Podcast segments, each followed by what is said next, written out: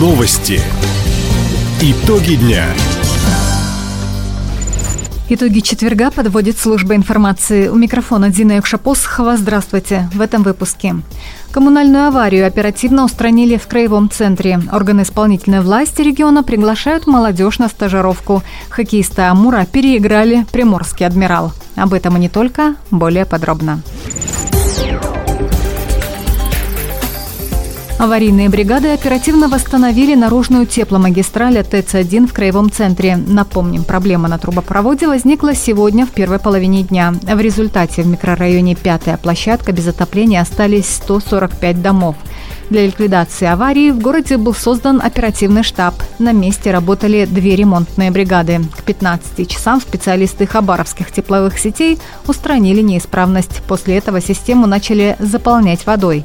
Сейчас жилмассив постепенно подключают к теплу. По факту перебоя в подаче отопления прокуратура индустриального района Хабаровска начала проверку. Сотрудники ведомства также проследят, чтобы энергетики сделали перерасчет за то время, когда жители пятой площадки не получали коммунальную услугу.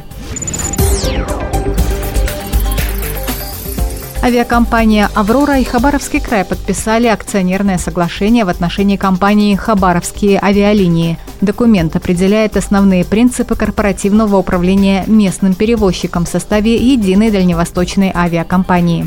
Как отметила министр транспорта края Ирина Горбачева, участие хабаровских авиалиний в дальневосточной авиакомпании позволит нарастить парк воздушных судов и увеличить внутренний пассажиропоток. По поручению губернатора Михаила Дегтярева Хабавиа первой получит самолеты «Байкал». В перспективе перевозчик начнет эксплуатировать и сухой «Суперджет Нью».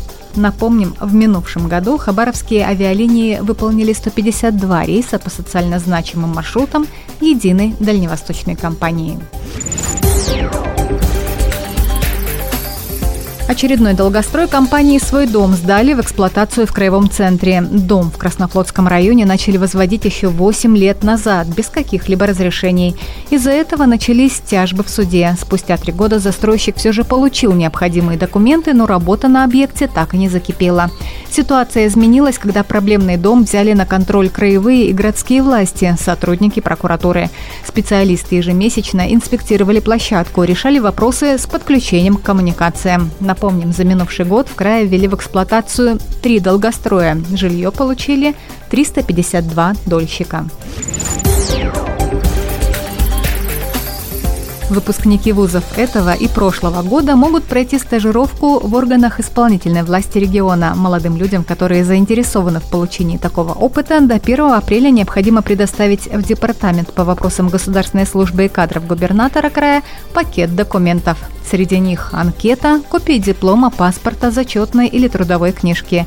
Далее претендентов ждут тестирование, подготовка самопрезентации, решение практической задачи и собеседование.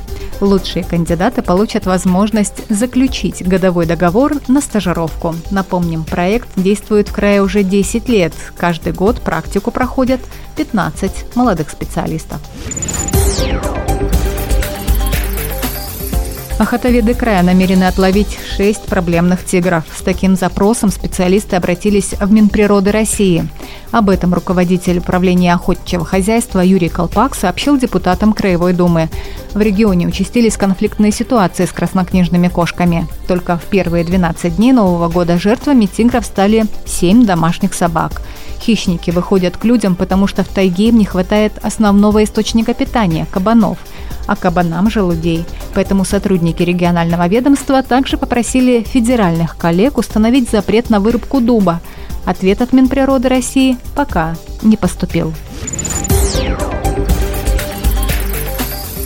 Родные стены и болельщики помогли хоккеистам Амура. Накануне «Тигры» победили приморский адмирал со счетом 3-1. Единственную шайбу гости забросили в большинстве.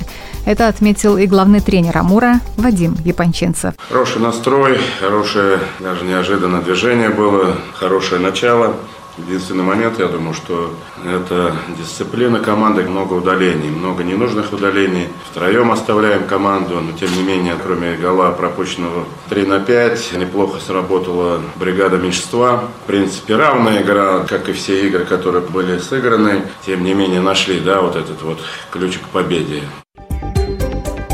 Особо Вадим Япончинцев поблагодарил болельщиков за поддержку. В следующий раз Амур сыграет с «Адмиралом» уже в эту субботу во Владивостоке. Таковы итоги четверга. У микрофона была Дина Якшапосхова. Всего доброго и до встречи в эфире. Радио «Восток России». Телефон службы новостей 420282.